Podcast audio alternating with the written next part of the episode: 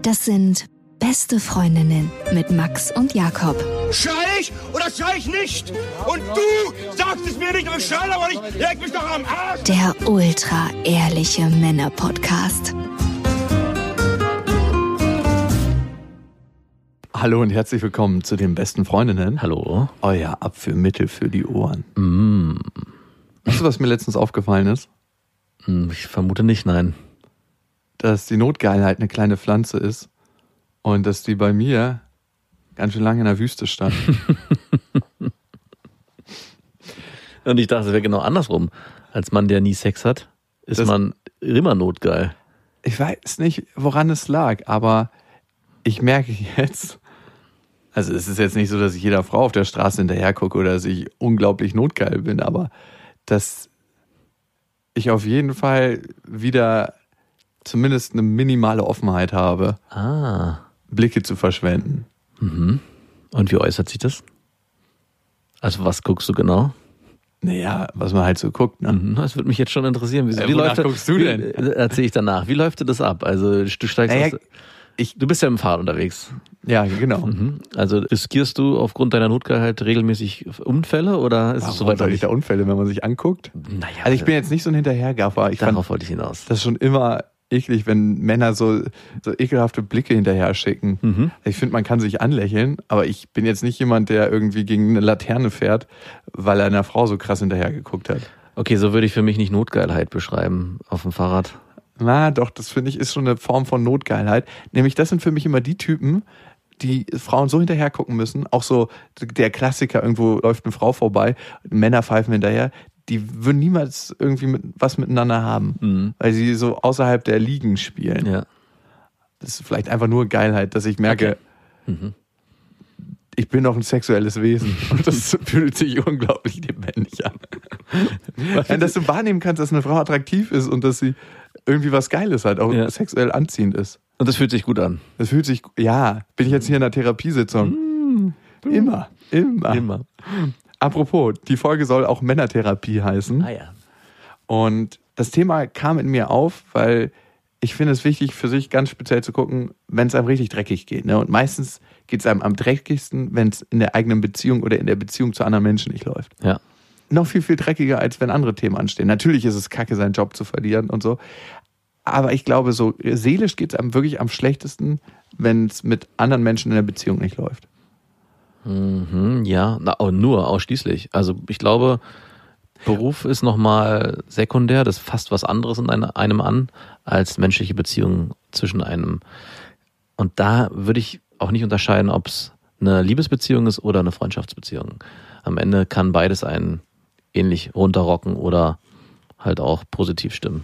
Und vielleicht müsste man auch nochmal diese These, dass seelische Sachen eigentlich so angreifen wie den Job trennen von Industrienationen und Schwellen- und Entwicklungsländern. Was? Ganz ehrlich, wenn du irgendwo auf einer Mülldeponie arbeitest und deinen 1-Euro-Job, wo du deinen Job verlierst, wo du $20 im Monat verdienst, hat das nochmal andere existenzielle Auswirkungen auf dich, als wenn da eine Beziehung in die Brüche geht. Ich glaube, das Verhältnis ist da nochmal ein anderes, wenn es wirklich ums Überleben geht, ums nackte Überleben. Ja, natürlich. Also unsere Maslow'sche Bedürfnispyramide ist schon gut gesättigt, von daher können wir uns mit solchen die Grundbedürfnisse Sachen, wir haben keinen Hunger, wir haben keinen Durst. Können wir uns damit auseinandersetzen. Naja, ist doch so. Stell dir mal vor, wir würden arbeitslos werden. Was würde dann passieren großartig in unserem Staat? Klar, man müsste sich ein bisschen reduzieren, aber eigentlich könnte man sein Leben, was die Grundbedürfnisse angeht, weiter so leben wie bisher. Außer, dass man nicht mehr Demeter-Ware einkaufen kann. Und damit möchte ich hinweisen auf unseren neuen Politik-Podcast, Bedingungsloses Grundeinkommen. Schuster, bleib bei deinen Leisten. Auf jeden Fall ging es meinem Vater nicht so richtig gut in seiner Beziehung, die er gerade führt. Mhm. Und wir saßen am Tisch, ich habe ihn gefragt, wie es ihm geht. Und ich wusste vorher noch nichts. Und dann hat er mir das erzählt. Und der hat es mir ziemlich offen und ehrlich gesagt. Und das Erste, was ich dachte, so, wow, was wir für eine Beziehung mittlerweile haben, dass wir so auf Augenhöhe reden und wow, dass er so mutig ist, das so zu erzählen. Weil ich kenne wenig Menschen, die sowas mit ihrem Vater besprechen. Ich finde das auch erst ab einem bestimmten Alter okay. Ab wann? Ich glaube, man muss über 20 sein und ziemlich gefestigt. Ja, denke ich auch. Alles andere ist irgendwie komisch. Ich glaube, ich bin mit meinem Vater noch nie an den Punkt gekommen und ich glaube, ich werde es auch nie, dass ich auf so eine Ebene gerate, dass ich mit ihm... Über die Beziehung zu deiner Mutter.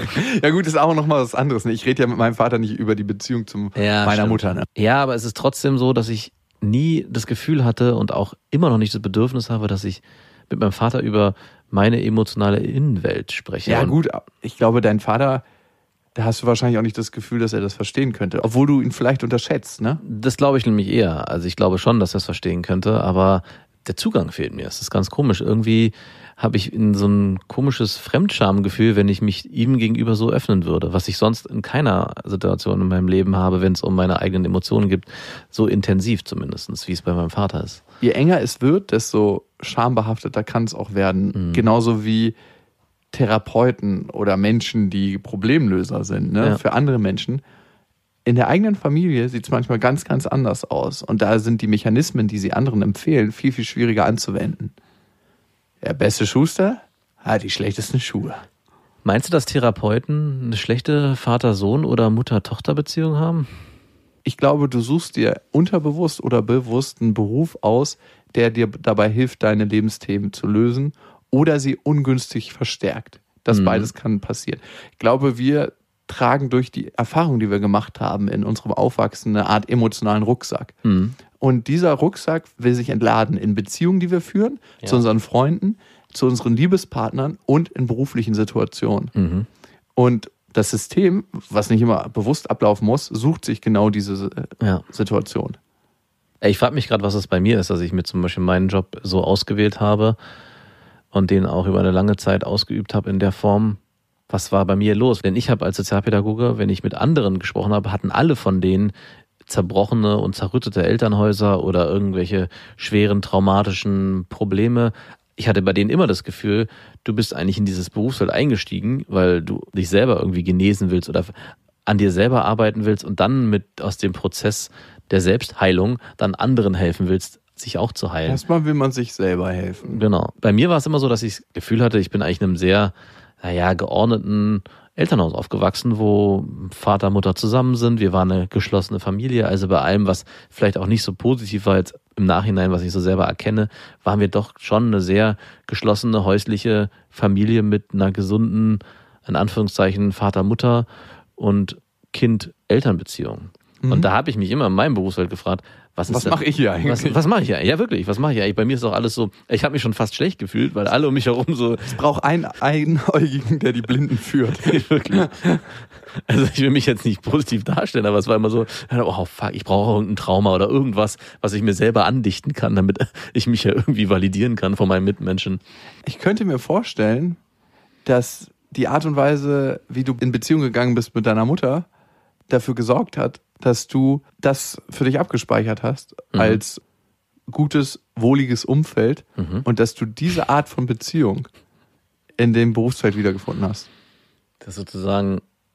Sei es mit deinen Kollegen, also was heißt Trauma? Ich finde, Trauma ist immer so ein großes Wort. Also ich finde, Trauma wird auch mittlerweile so exponentiell eingesetzt. Mhm. Also für mich hat jemand ein Trauma, der irgendwie gerade in Afghanistan bei einem Landmineneinsatz irgendwie ein Bein verloren hat. Muss er noch nicht mal, ne? Und wenn ich nicht eine ganz wohlige Erziehung genossen habe, dann muss ich nicht immer auch gleich ein Trauma haben. Nein, stimmt. Und das ist so, als ob jeder irgendwie verwundet ist. Mhm. Das ist auch irgendwie so ein defizitärer Blick auf die Sachen. Ja, stimmt. Vielleicht aber ist es auch das. Den kenne ich. Ja. Mal was anderes. Wann hast du das letzte Mal gedacht, ich hätte Bock, eine andere Frau zu bimsen?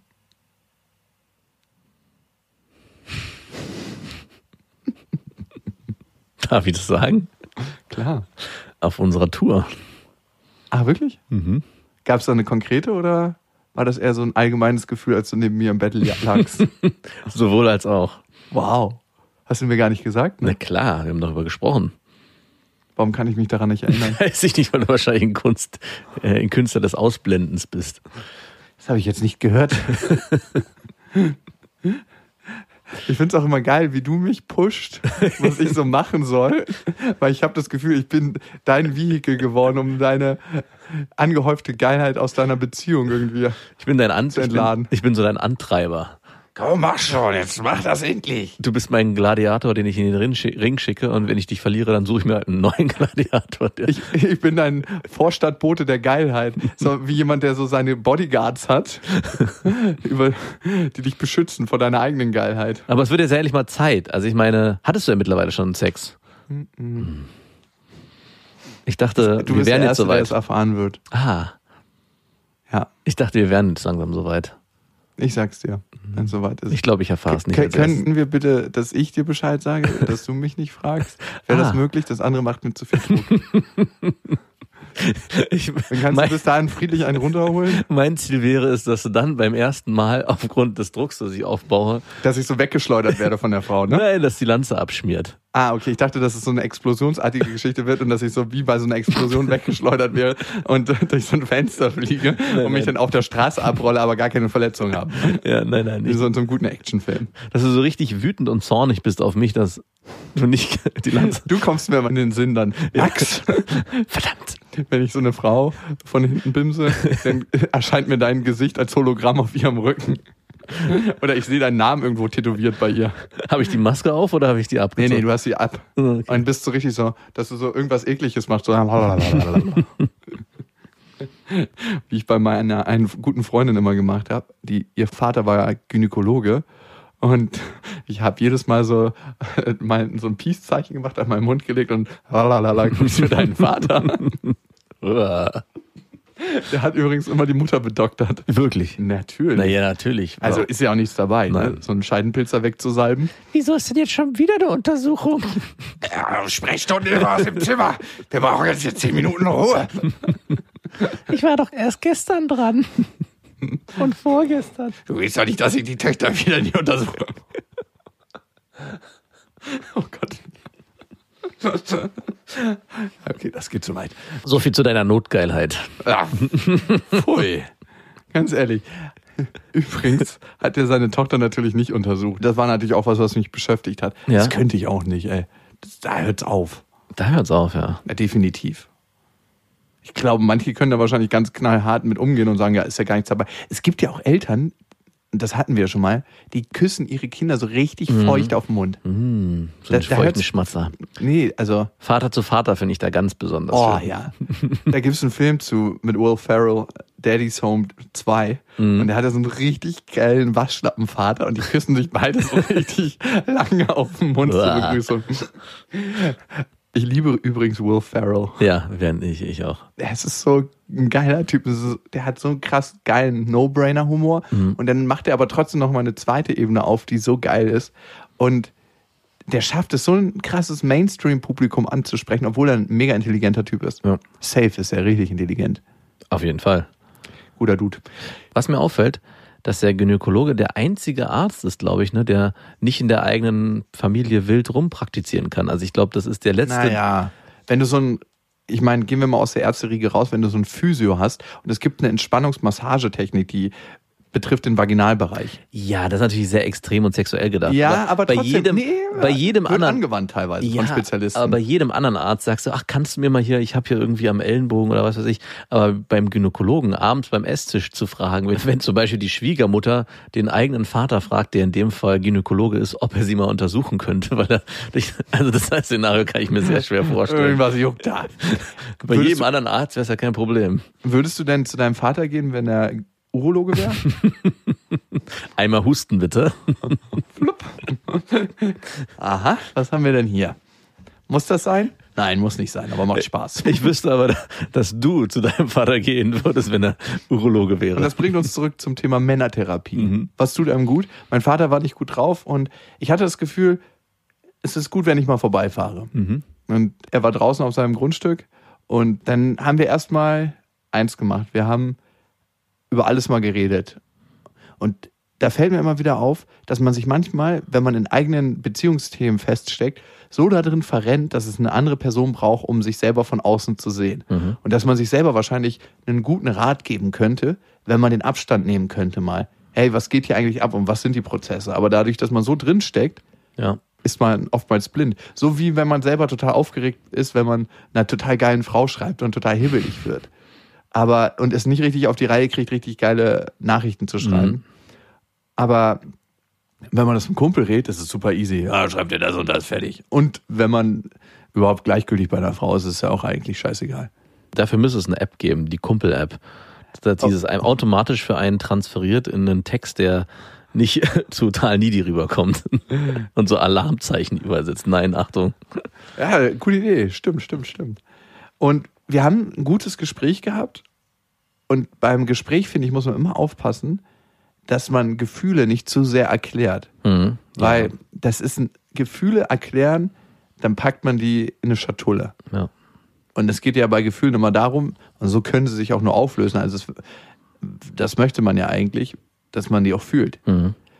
Alles andere ist eigentlich ein Sicherheitsmechanismus. Und irgendwann kann es dann die Angst vor der Angst geben oder die Angst vor den Gefühlen. Mhm. Und dann stumpft man emotional ziemlich ab.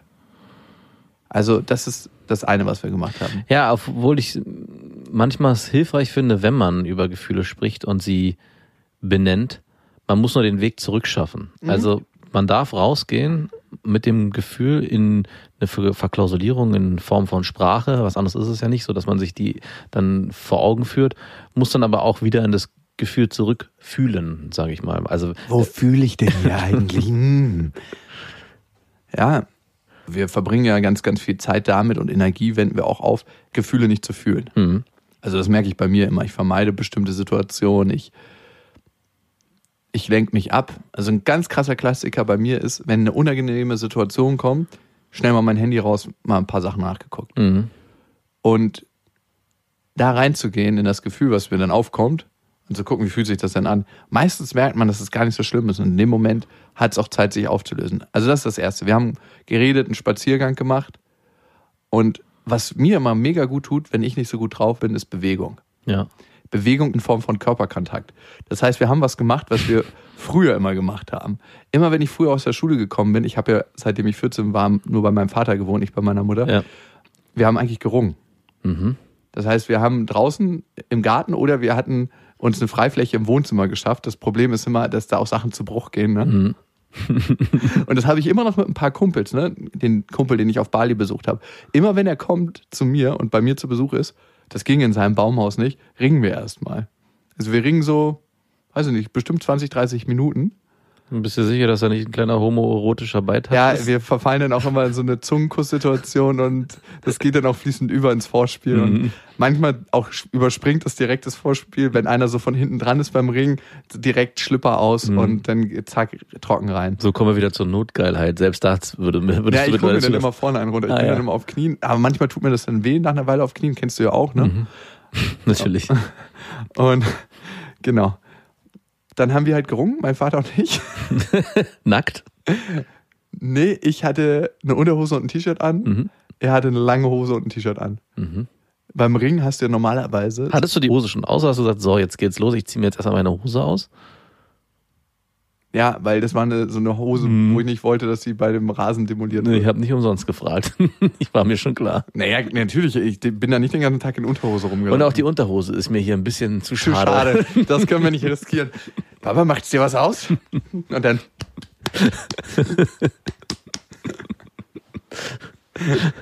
Da ich ja Urologe bin und wir schon dabei sind...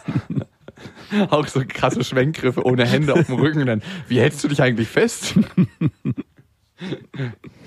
Das ist ein anderes Thema. Da haben wir auf jeden Fall gerungen. Und beim Ringen ist immer wichtig, es gibt natürlich, du kannst 100% machen oder du kannst jetzt erstmal so ein bisschen seichter anfangen, dass du nicht gleich eine Zerrung holst. Weil das ist immer eine krasse Gefahr. Und dann waren wir damit fertig. Dann haben wir den nächsten Schritt der Männertherapie gemacht, nämlich saunieren. Ganz, ganz wichtig, dass das ganze Zeug mal rauskommt. Das ist wie neugeboren werden, finde ich, für mich saunieren. Auf jeden Fall. Ich liebe saunieren. Sport und saunieren, das ist so das Rezept, wenn du schlecht drauf bist. Das ist wie ein Ofen, der alles verbrennt. Mhm. Und deine negativen Gefühle oder deine Sorgen, Ängste lösen sich in dem Schweiß auf. Ich war mit meinem Vater früher auch oft Squash spielen und danach saunieren. Und was mich aber verstört hat, ich war, glaube ich, 10 Jahre, diese ganzen Altherrenkörper mit ihren schrumpeligen alten Schwänzen, die in der Sauna dann vor mir standen oder saßen und ich da als kleiner ja, unbescholtener Junge. Immer auf Augenhöhe. Immer auf Augenhöhe. Schön der Lachs auf der Nasenspitze. Wenn dir der Lachs auf der Nasenspitze tanzt. Mhm.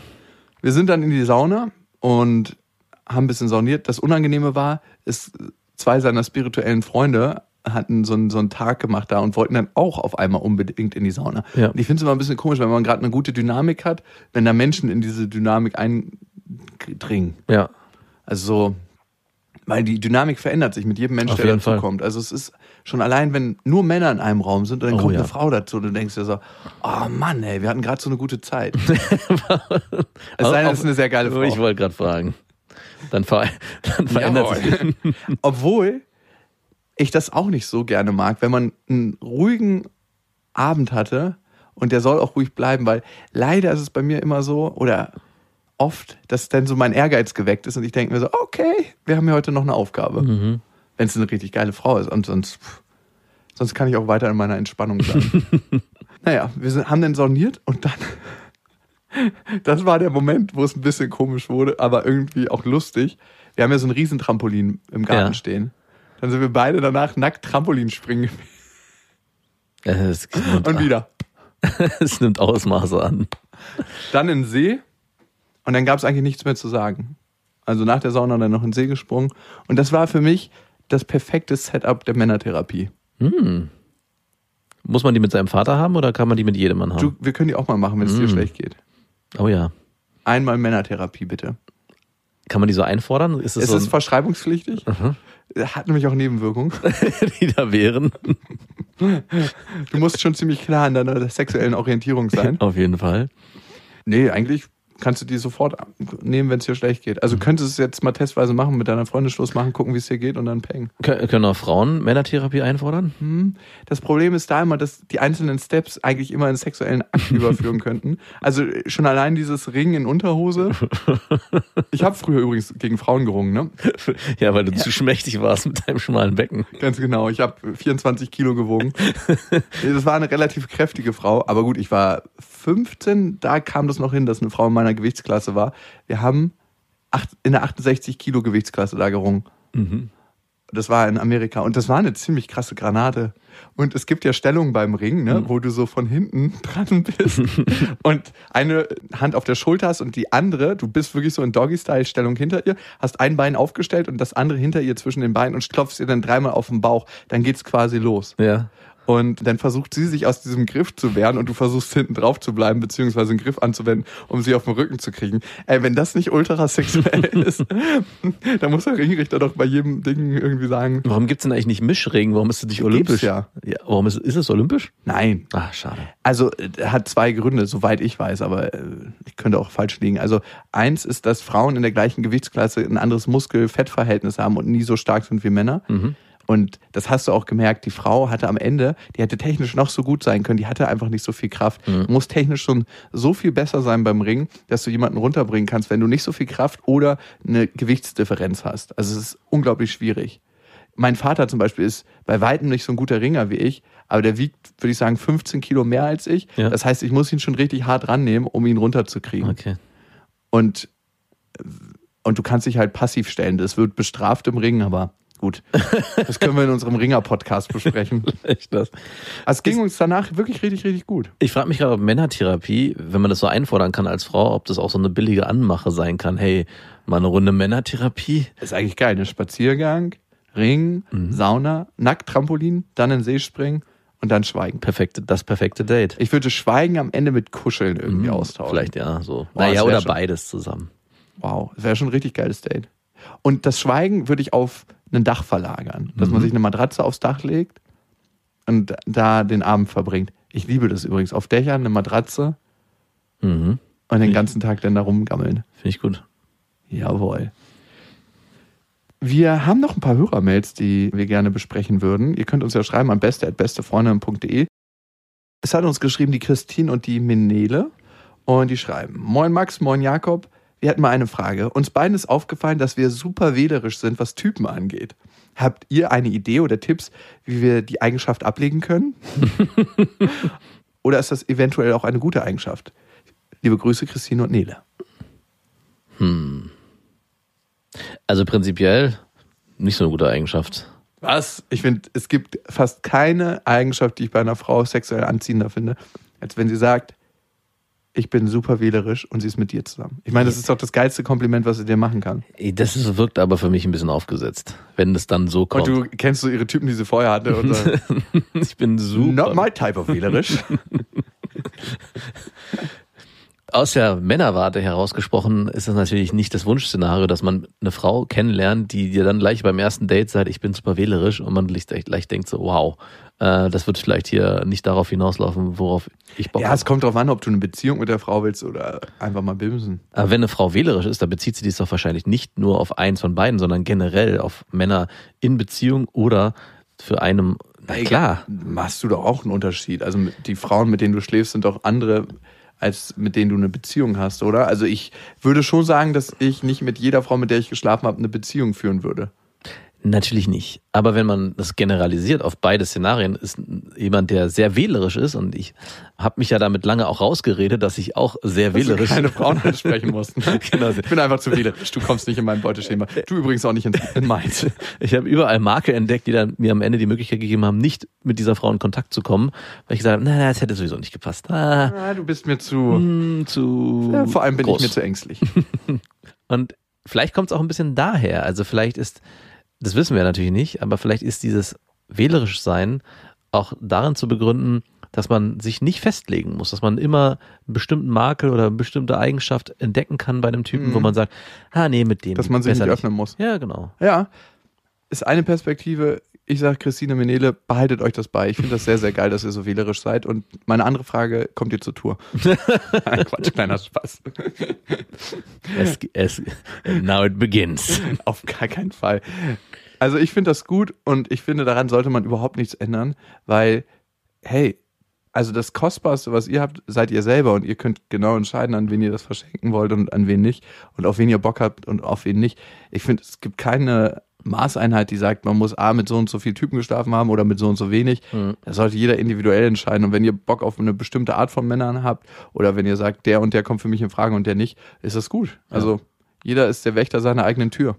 Also die viel schlimmere Eigenschaft, finde ich, in dem Zusammenhang ist, überhaupt nicht wählerisch zu sein. Sowohl bei Männern als bei Frauen. Also ich habe das noch von Kumpels erlebt, die in Clubs abends lieber waren. Lieber widerlich als wieder nicht. Wirklich, wo sich am Ende, umso länger der Abend wurde, einzelne Kumpels von mir gesagt haben, so, ich mache jetzt hier nochmal den Durchkehrer und ich nehme mit, was noch übrig geblieben ist. Das habe ich auch nicht verstanden, dieses so, jetzt mache ich keine Gefangenen mehr. Es ist mir egal. Hauptsache, es hat zwei Beine und kann laufen. Vielleicht auch nicht mal das. Ja, so eine Leute gab es, keine Frage. Und das finde ich eine viel, weil das ist schon... Dann aber Sex im Dunkeln, oder? Dann muss es Sex im Dunkeln sein, ja. Ja. Oder man ist wirklich, sagt, spot on.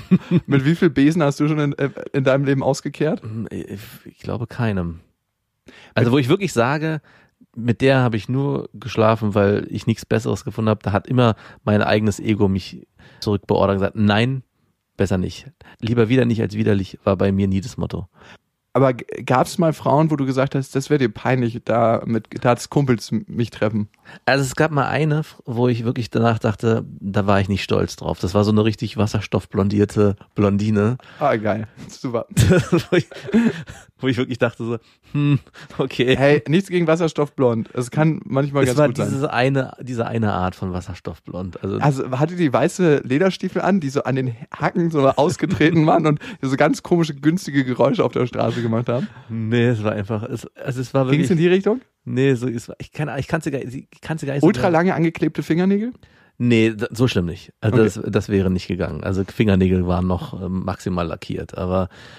Das war wirklich, also das war auch, am Ende war es auch gar nicht so schlimm. Im Nachhinein muss ich sogar zugeben, weil der Sex eigentlich ganz gut war, dass ich es mir sogar hätte nochmal vorstellen können, noch ein, zwei Mal. Wo hast du die kennengelernt? Auf einer Party, irgendwo, so einer Privatparty. Das war. Und direkt mitgenommen? Ja. Oder du warst immer der Vorfühler so, man versteht sich ja ganz gut, lass uns nochmal treffen und dann beim ersten Date klar gemacht, oder warst du jemand, der keine Gefangenen gemacht hat, gleich so alles auf eine Karte? Ich war ein Vorfühler, ein Vorkoster. Ich baue hier erstmal Rapport auf, ich baue hier erstmal so ein bisschen Stimmung zwischen uns beiden auf. Hey, wir verstehen uns so gut, wir sollten uns unbedingt nochmal treffen. Und dann so eine schmerzliche Trennung und dann in der Hoffnung, dass man sich dann wird's noch besser. Für mich gibt's ja so drei Typen von Männern, ne? Die einen bauen so eine spaßige Zeit auf. Ich bin der Typ, mit dem du eine spaßige, leichte Zeit aufbauen kannst. Mhm. Dann gibt's den Typen Mann, der eher so auf der Gefühlsebene rüberkommt, so wie so ein langsam einsickerndes Gas. So, hey, wir haben so viel gemeinsam und ich fühle dich. Mhm. Und gleich auf der Privatparty noch anfängt zu kuscheln. Mhm, ja. Mhm. Ja. Komm, lass uns ins Schlafzimmer der Eltern gehen und kuscheln. Und dann gibt es den abgefuckten Macho, der sagt, du, entweder kommst du mit oder kommst nicht mit und das ist dein Ding, ob du jetzt den geilsten Sex deines Lebens verpassen willst. Und die arbeiten natürlich über ihre sexuelle Anziehung. Das muss sich noch nicht mal so bewahrheiten. Nein, natürlich nicht. Weil sie sehr auf ihre Bedürfnisse bedacht sind. Aber auch das kann geil sein für eine Frau, ne? Ja. Also dieser Typ, der immer nur, ja, ist alles in Ordnung jetzt und tut dir das auch gut? Was hättest du denn gern? Also, ich meine, da kann man sich auch nicht so richtig fallen lassen. Nee. Gut. Christine und Menele, viel Erfolg auf eurer Tour. Nee. Viel Erfolg auf unserer Tour. Christine und Menele, bleibt so, wie ihr seid. Achso, bevor wir zu unserer nächsten Hörermail kommen, lasst uns gerne eine Bewertung da auf iTunes. Das freut uns immer sehr. Ob 1 Stern oder 5 Sterne. Und empfehlt uns gerne an Freunde weiter. Ihr könnt uns ja abonnieren auf iTunes, Spotify und dieser, und dann hat man diesen, wann kommt jetzt nochmal die neue Folge, Hassel nicht mehr? Man kriegt die einfach so direkt zugewiesen. Kommen wir zu unserer zweiten Hörermail und die kommt von Jessie. Ich hatte heute Morgen Sex mit einem Typen, den ich regelmäßig treffe. Unser Sex ist einfach hammergeil. Ich bin ein ziemlich kalter Mensch und stehe so gar nicht auf Kuscheln, Händchen halten oder bla bla. Perfekt. Ich brauche auch ziemlich lang, bis ich für jemanden Gefühle entwickle. Ich sage auch selten, ich liebe dich. Zum Beispiel hatte ich eine 3-jährige Beziehung und habe vielleicht 3-mal ich liebe dich gesagt. Weiß auch nicht, woran das liegt. Naja, jedenfalls hatte ich heute Morgen Sex mit meinem Toyboy. Mhm. So nennt sie ihn. Und mir ist ein, oh Mann, ich liebe deinen Schwanz rausgerutscht. Und was anderes ist reingerutscht. Unmittelbar danach blieb mir dieser Scheißsatz im Kopf hängen und ich dachte, fuck, wieso habe ich das gesagt? Und das hat mich irgendwie abgeturnt, weil ich dachte, fuck, hoffentlich denkt er jetzt nicht, dass ich ihn liebe. Was denkt ihr dazu, wenn jemand beim Sex sowas sagt? Ist das eher ein Antörner oder kriegt ihr Panik? Oder ist es scheißegal? Und was sagt ihr zu Dirty Talk? Hatte mal jemanden, der wollte, dass ich das unbedingt mache, aber ich habe mich einfach unwohl und gezwungen gefühlt, weil ich nicht kreativ genug für sowas bin. Liebe Grüße, eure Jessie. Wow. Jessie, es gibt 2 Formen, aus denen du handeln kannst. Es gibt noch mehr, aber 2, die ich immer gerne trenne. Einmal aus der Unlust, weil es einfach nichts für mich ist. Diese Unlust kommt aber eher aus dem Überfluss. Und einmal aus der Unlust, weil ich eigentlich eine Angst in mir schützen will. Und die höre ich bei dir raus. Wenn du sagst, du hast keinen Bock auf Dirty Talk, weil du zu unkreativ dafür bist, ist das eine Beurteilung, die du dir selber aufsetzt. Und ich kann dir sagen, kann ziemlich geil sein. Ich war immer zu ängstlich dafür. Ja, man hat irgendwie Angst, irgendeine Scheiße zu erzählen. Du blöder Schlüssel. Und dann kommt man sich auch so albern vor. Ja. Also mir ging es immer so, dass ich dachte, das ist doch jetzt hier nicht, das gehört doch hier nicht her. Wir sind doch Erwachsene, das ist doch Blödsinn. Mit der Ex-Freundin, die verstorben ist, ne, mit der hatte ich immer den ultra krassen Dirty Talk. Mhm. Und sie hatte das irgendwann mal eingeführt, ja, und hat damit angefangen. Die ersten Mal war ich so ultra krass beschämt davon, einfach nur so. Kennst du das, wenn sich so die Gliedmaßen zusammenziehen, weil du so viel Scham in deinem Körper spürst? Was hat sie denn da zu dir gesagt zum Beispiel? Wenn ich nach Hause komme, blase ich dir so tief ein, dass ich davon einen Würgereiz kriege. Ach, geil. Ja, cool. Oder ich hab Bock, dass du mich mal wieder richtig schön von hinten durchbimst. Und dass der Tisch zusammenbricht, wenn wir sowas halt. Ja, geil. Finde ich gut. Oder, na, woran denkst du gerade? Ich denke an deinen harten Schwanz. Da kam mindestens alle 2 Tage so eine Nachricht und die hat einen auch immer eiskalt erwischt. Damals hatte ich noch Push-Nachrichten von meinem Handy. Und wenn du so gerade im Meeting bist und dann kommt so ein Ding und dann so, Meeting beendet, und du sitzt da so mit einer Lanze. Ich bleib noch ein bisschen, ich genieße noch die Kekse hier. Ja. Und deswegen, Dirty Talk, finde ich, kann was sehr Geiles sein. Ja. Sogar nicht nur beim Sex, sondern davor und danach. Eigentlich ist es das. Also der Dirty Talk beim Sex, ja auch, aber der kann komisch rüberkommen. Also das, weiß ich nicht, aber dieses, genau was du sagst, dieser Dirty Talk außerhalb des Bettes oder der Couch oder was auch immer, der ist es eigentlich, der es ausmacht. Ne? Voll, total. Also ich bin selber ein bisschen notgeil geworden jetzt durch deinen Dirty Talk hier. Ich kann dir auch alle 2 Tage mal so eine Nachricht schicken. Ich sehne mich nach nichts mehr als deinem harten Lachs. Und du gerade irgendwie mit deinen Kindern auf dem Bauernhof.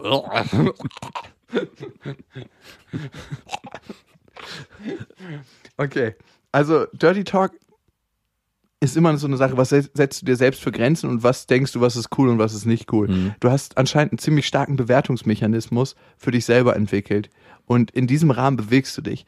Dieser Rahmen sorgt aber dafür, dass du dir deinen eigenen Käfig auch gebaut hast und deine eigene Freiheit definierst. Je mehr wir darauf scheißen, was peinlich ist und was nicht peinlich ist und was jetzt gerade cool und angesagt ist und was uncool ist, desto größer ist unser Gehege, in dem wir uns bewegen. Mhm. Du bist ein Tiger, der deinen eigenen Nationalpark definiert. Und du bist ein Adler und fliegst jetzt hier raus aus dem Gehege. Also das ist das eine. Und das andere, du hast ja gefragt, ob es schädlich ist, wenn jemand zu einem sagt, oh Mann, ich liebe diesen Schwanz. Ich liebe deinen Schwanz. Nee, diesen Schwanz. Damit trennst du seinen Schwanz von ihm. Stimmt. Und das ist nochmal was anderes, als ob du sagst, ich liebe deinen Schwanz. Das ist so losgelöst, dass du beim nächsten Mal eigentlich mit dem Ring kommen könntest, dich vor ihn niederknien könntest und dem Schwanz einen Heiratsantrag machen könntest. So einen Cockring so rüberstülpen und dann richtig schön anblasen. Aber nur mit dir, nicht mit dir da oben. Schade, dass so ein Wichser da dran hängt. Aber wir beide verstehen uns. Das ist tatsächlich sehr, sehr losgelöst. Und ich finde, die viel spannendere Frage ist, also mal by the way, ich finde, es gibt eigentlich fast nichts Geileres, was eine Frau zu einem sagen kann. Ich liebe deinen Schwanz, ist noch ein bisschen schöner. Und es hat auch überhaupt nichts mit Liebe zu tun, sondern es hat sehr viel mit Geilheit zu tun und dass sie ihn einfach schön findet. Also es ist was du einem Mann sehr gerne sagen kannst. Vielleicht nicht beim One-Night-Stand-Sex, aber doch auch da. Ja, eigentlich ist es was sehr Geiles. Weil man merkt, also, dass die Frau in ihrer Sexualität gerade aufblüht und dass es halt einfach krass abgeht in dem Moment. Also es ist wie ein Kompliment eigentlich. Du siehst heute besonders gut aus oder keine Ahnung, ich liebe deine starken Arme, wenn du mich umarmst. Also es geht eher so in diese Richtung. Naja, komm, wir sind hier nicht bei Rosamunde Pilcher, ey. Ich liebe deine starken Arme, wenn du mich umarmst. So stelle ich mir das gerade vor mit dem Schwanz. Ich finde das eher so, hat man als Frau ein Problem damit, wenn jemand sagt, ey, ich finde, du hast eine super geile Punani. Und das ist eine Punani, die ich sehr gerne lecke. Mhm. Hättest du da ein Problem mit, wenn du Punani-Träger wärst? Nein, ich find's geil. Deine Punani wird direkt feucht jetzt gerade. Und ich muss sogar gestehen, so pervers es ist, der Satz, ich liebe diesen Schwanz, den könnte ein Mann, und ich spreche jetzt von mir, sogar noch positiver auslegen, als ich liebe deinen Schwanz. Weil er damit nochmal erhoben wird. Es geht nur um den Schwanz. Er kriegt so eine Ranglistenanordnung. Es gab anscheinend schon ganz viele Schwänze, aber dieser Schwanz, den muss ich besonders hervorheben. Wie eine Superpower, die an einem dranhängt. Also, und das ist einfach so ein Superschwert, was man geschenkt bekommen hat. Genau. Und es hat mit mir gar nichts zu tun, sondern ich habe das einfach. Mein extra Gimmick. Das kommt noch on top. Du bist schon cool, aber das kommt noch on top. Dein Superschwanz. Also, das kann man gut sagen. Was ich viel, viel spannender finde, ist, warum ist es für dich so schwierig, Komplimente zu äußern und ein Ich liebe dich ist ja auch ein Zugeständnis und ist eine Form eines Kompliments. Mhm. Warum hast du Angst? Hast du Angst, was zu verlieren, wenn du das sagst? Hast du Angst, dich selbst aufzulösen? Hast du Angst, dass sich die Gefühle von Mann zu dir verändern, wenn du in Anführungsstrichen ein Zugeständnis machst? Hast du vielleicht Angst, deine Unabhängigkeit zu verlieren? Vielleicht liebt sie ihn auch einfach nicht. Nein, aber ja. Könnte auch sein. Aber sie liebt ja den Schwanz anscheinend, sonst wäre es ja nicht rausgerutscht. Ja, ich glaube, sie liebt nur diesen Schwanz. Ich glaube tatsächlich, dass sich da mehr entwickelt hat und dass sie nicht so richtig an ihre Gefühle ran will. Und sie beschreibt es ja auch im Vorfeld. Ich weiß immer nicht, ob du mir zuhörst, wenn ich das vorlese. Mhm. Dass sie einen Typen hatte. Sie hat Schwierigkeiten, Gefühle zu entwickeln. Ja. Und sie hat einen Typen gehabt, mit dem sie eine 3-jährige Beziehung gehabt hat. Genau, mit dem hat sie nur 3-mal geschlafen. Wahrscheinlich zum Geburtstag gesagt, ich liebe deinen Schwanz. Ich liebe diesen Schwanz. Ich liebe diesen Schwanz. Also jemandem zu sagen, dass man ihn liebt und nicht nur ihm ein Kompliment zu machen, weil er gut aussieht, einem gefällt oder weil er auch einen schönen Schwanz hat, dazu gehört halt auch einfach sich selber sehr, sehr verletzlich zu zeigen. Und ich vermute einfach mal, dass auch in einer 3-jährigen Beziehung, die du hattest, auch da das größte Problem war, nicht unbedingt ihm sagen zu können, dass du ihn liebst, weil du Gefühle für ihn hast, sondern weil es dir wahrscheinlich sehr schwer fällt, zu deinen eigenen Gefühlen zu stehen, die du vielleicht für ihn entwickeln könntest oder auch schon entwickelt hast. Und das macht es am Ende vielleicht auch einfacher für dich, einen Schwanz oder das Gemächt von ihm besonders zu benennen und vielleicht auch in anderen Situationen, das ist jetzt spekuliert, positive Eigenschaften hervorzuheben, die er vielleicht mitbringt und so deine Zuneigung dieser Person gegenüber zu zeigen. Ich finde daran aber auch erstmal gar nichts Verwerfliches.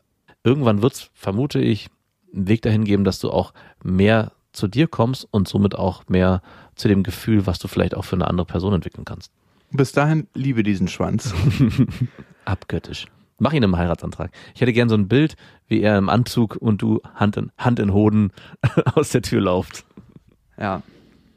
Vielen Dank, dass du dich uns anvertraut hast. Und wenn ihr was auf dem Herzen habt, wenn ihr sagt, das ist ein Thema, das beschäftigt mich gerade, oder das ist ein Thema, das beschäftigt gerade eine Freundin oder einen Freund, dann schreibt uns unter beste@bestefreundinnen.de. Wir lesen alle Nachrichten und in Gedanken antworten wir auch auf alle Nachrichten. Mhm.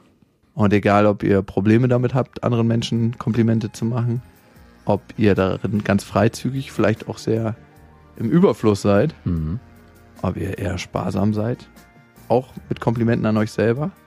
Egal, ob ihr letzte Woche erst ein Kompliment gemacht habt, 2, 15, 100 oder keins. Bis dahin, wir wünschen euch was. Das waren Beste Freundinnen mit Max und Jakob. Jetzt auf iTunes, Spotify, Soundcloud, Deezer, YouTube und in deinen schmutzigen Gedanken.